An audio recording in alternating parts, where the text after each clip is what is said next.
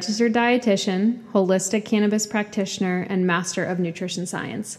Welcome to my podcast, Nutrition Rewired, where I share cutting edge, practical advice to improve your health and debunk myths to help you rewire the way you think about nutrition and wellness. In today's episode, I'm going to teach you the basics of cannabis and CBD. I'm going to share some of the research supporting its health benefits, and I'm going to highlight the ways in which CBD could improve your health. And for those of you who have tried CBD, maybe you've tried some of the gummies or tinctures, and you haven't seen the health benefits, I'm also going to tell you why that might be the case, whether it's because you're choosing a poor quality product or you're dosing incorrectly. A quick background on me with my certification as a holistic cannabis practitioner. As a dietitian, I felt that I wanted to expand my view of wellness into you know different areas that were more holistic because I believe that western medicine is incredible, but I think there are definitely limitations and understanding just the power of plants and their medicine and how they can be a really good tool in our toolbox. I personally have used CBD for many years, especially to help with my gut health. And I have family members who have used it as well. Um, my grandfather actually was purchasing it from a gas station at one point, and that was kind of the moment where I realized okay, access to this is starting to really grow, but what is that? Quality of these products actually coming out. And so, selfishly, I wanted to be able to get my hands on a good quality product, but I also wanted to be able to share that product with the people that I love. And now I'm able to also share it with my clients or people who aren't my clients just to offer them a safe, high quality product. Now, CBD is everywhere. I mean, you can find it, like I mentioned with my grandfather, you can find it at the gas station, my grocery store has an entire aisle just dedicated to CBD products. And if you go to a smoothie shop, if you go to a bakery, you're bound to find CBD added to one of these products, and people are charging extra money for it. And so, therefore, these, these products must be good for us, they must be healthy. And this is where we need to be really careful because the quality of these products is incredibly important. So, what is CBD? CBD stands for cannabidiol, and it's a cannabinoid. So, this is a naturally occurring compound that is found in the resinous flower of cannabis. And we have more than 100, 100 different cannabinoids that come from cannabis plant, including others like THC. And THC is one, we have CBD, we have CBN, there's THCA, I won't list them all, but it's important just to know that CBD and THC are only two of the 100 plus compounds that come from the cannabis plant that provide benefits. But the reason that we've only really heard about THC and CBD is because they're the ones that are being more researched. But we're seeing that things like CBG and CBN, these are also coming out um, in research and they're becoming a little bit more popular. All of the cannabinoids, including THC and CBD, produce the effects or give us the benefits because of the way that they interact with what's called the endocannabinoid system. Our endocannabinoid system is a system in the body that is responsible for keeping us healthy because it keeps us in balance. And that's wild to me because we never learned about this system in the body. We have receptors as part of this system, and they're all over. They're found in our skin, our immune cells, our heart, our brain, our digestive system. And this system also impacts processes ranging from pain to mood to immunity. And so, when this system is out of balance, is when we start to see health detriments. Now, it's also important to note that our body actually makes natural cannabinoids. The plant cannabinoids are things like the CBD and the THC, but our body actually makes these. And so some people will have certain genetic makeups where they might have a SNP or what's also called a single nucleotide polymorphism, where you just naturally have an imbalance in your endocannabinoid system. But there's also other things that can throw the system out of balance, like poor diet, stress, and other lifestyle factors. Now, just like any other system in the body, it's important that CBD, you know, when we think about it, it's a tool. And so just taking CBD is not going to solve your health ailments. It's important to also view it from a nutrition and dietary and lifestyle factor as well. CBD is non-intoxicating and it's non-addictive and this this is it's not something that's going to make you feel high the way that THC does but it's false to say that CBD is not psychoactive. I hear a lot of professionals saying this. Um, CBD is it's technically psychoactive because it can make your body feel really relaxed and it can help you think more clearly or sleep better and by definition, it would be incorrect to say that it doesn't affect your mind, but it will not make you feel stoned the way that THC does. I want to talk about the entourage effect. The entourage effect is important when choosing the type of CBD product. The entourage effect refers to a synergy that's achieved by all of the components of cannabis. So it's almost like thinking about like teamwork, for instance. Now, CBD is just one of the compounds that comes from the cannabis plant.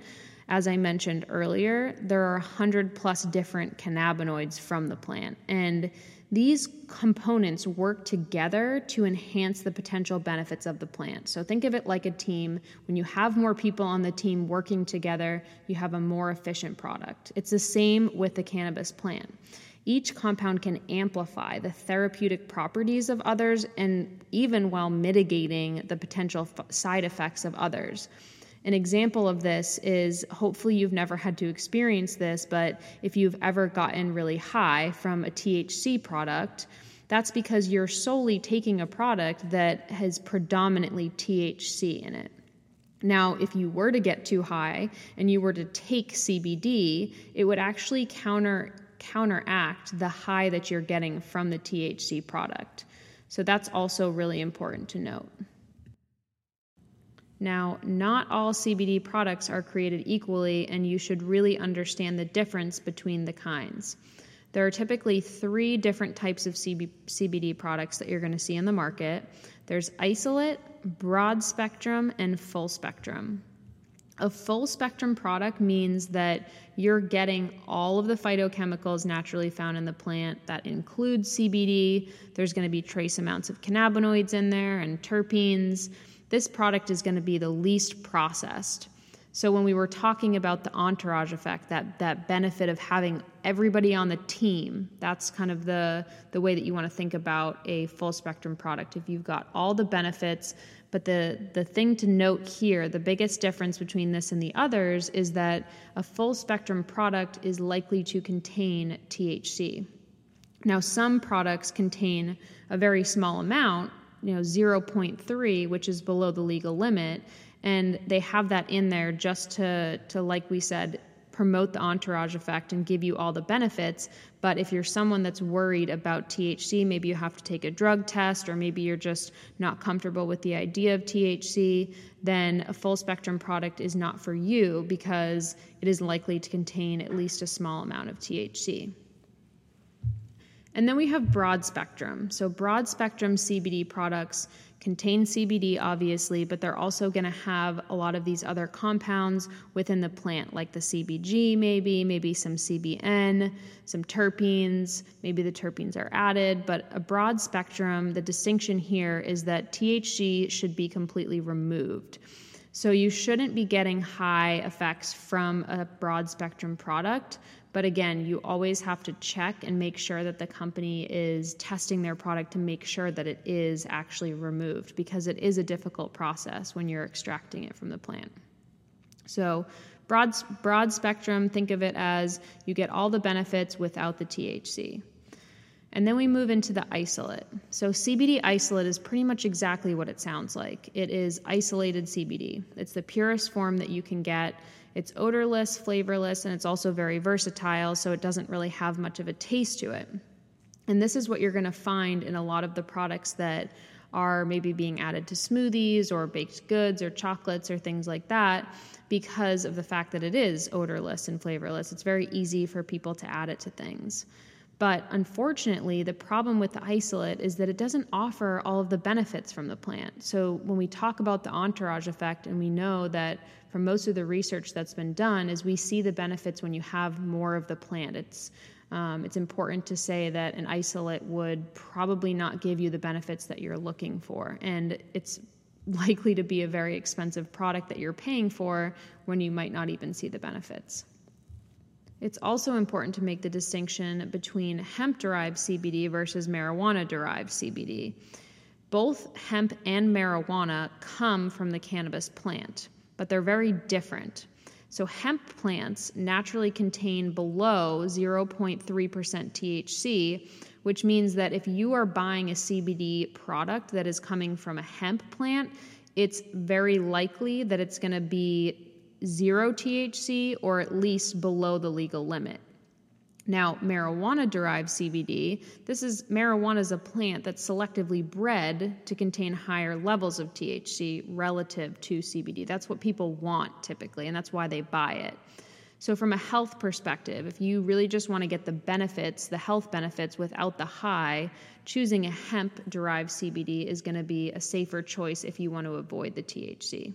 From a legal perspective, which is also important, I'd suggest going with the hemp extract because they're now approved on the federal level since the passage of the 2018 Farm Bill.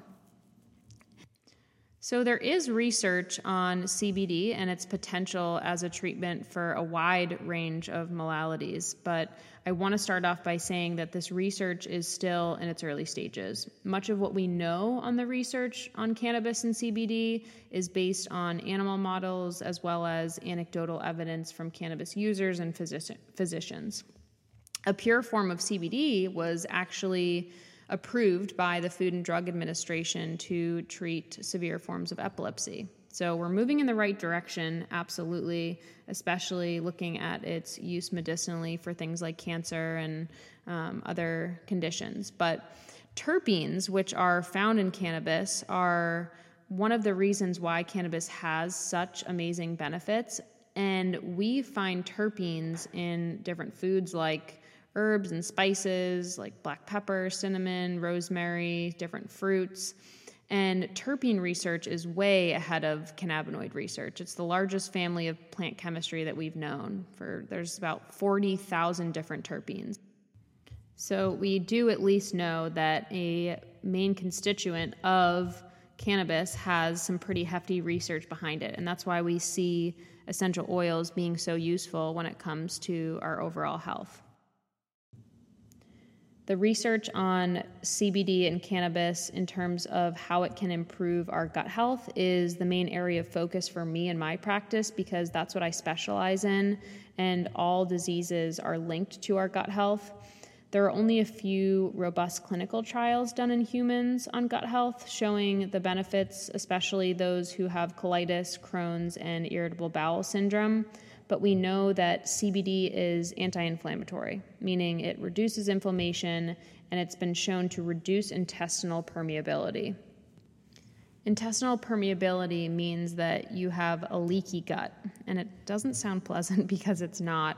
You don't want to have a leaky gut. What that means is that there are things crossing the lining of your digestive tract into your blood that shouldn't be there. And that's going to cause an inflammation response, an immune response, and it can lead to a host of different things we have the cannabinoid receptors in our digestive tract, which I mentioned earlier. And so, if we take CBD and it interacts with these receptors in our digestive tract, then we can see reduced inflammation, reduced intestinal permeability, which in plain term would mean reduced bloating, improved digestion, maybe less constipation, less diarrhea.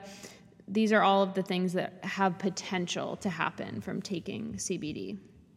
James Hawley, who is a molecular biologist with the International Cannabinoid Cancer Research Institute, talks about another mechanism for improving digestion, noting that cannabis benefits our gut health in so many ways, but in the stomach, it does so by desensitizing the capsaicin receptor. And he says that this receptor is responsible for triggering inflammation in the mucous membrane in the gut. So, CBD essentially would be able to reduce that inflammation. The other research that's been done on cannabis or CBD shows that it has potential for autoimmune diseases like rheumatoid arthritis, different neurological conditions like Alzheimer's, dementia, Parkinson's, multiple sclerosis, epilepsy.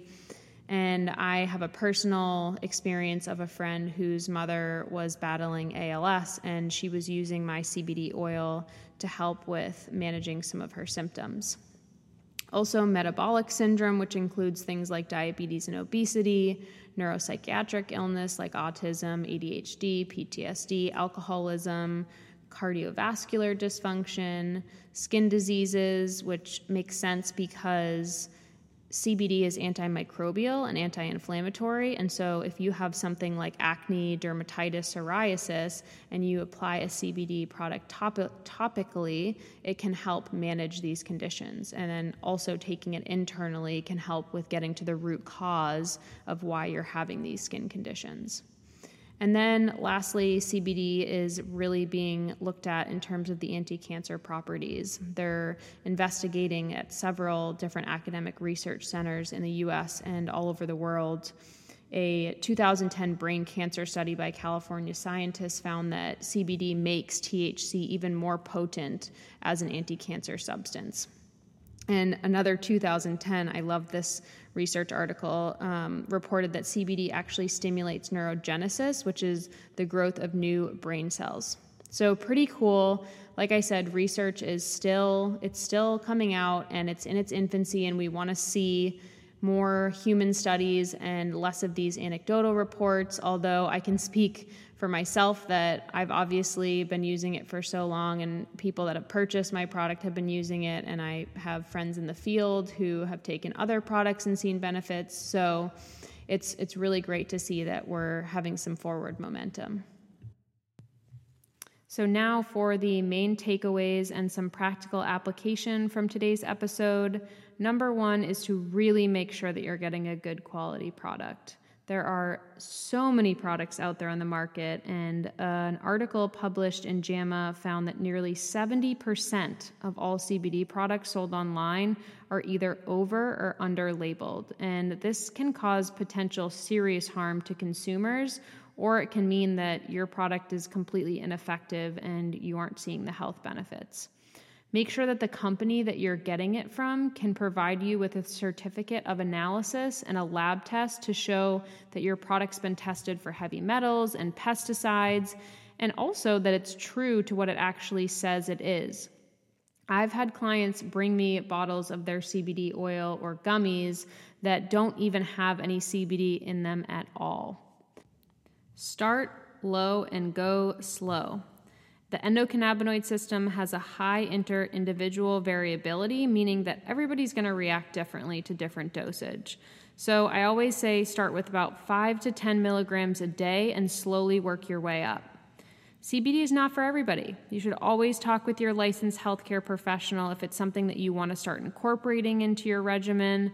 Another important point is that the enzyme that breaks down CBD also breaks down other medications, the cytochrome P450 enzyme.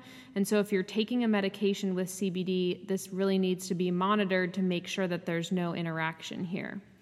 CBD is not a magic cure, and remember that you can never out supplement a good diet. A balanced diet is key, and that's why I work one on one with clients to help them achieve optimal health through the power of food. On my website, Nutrition Rewired, you can find my THC free CBD products. There are also ones for your pets on there. That's right, your pets have the same endocannabinoid system as we do.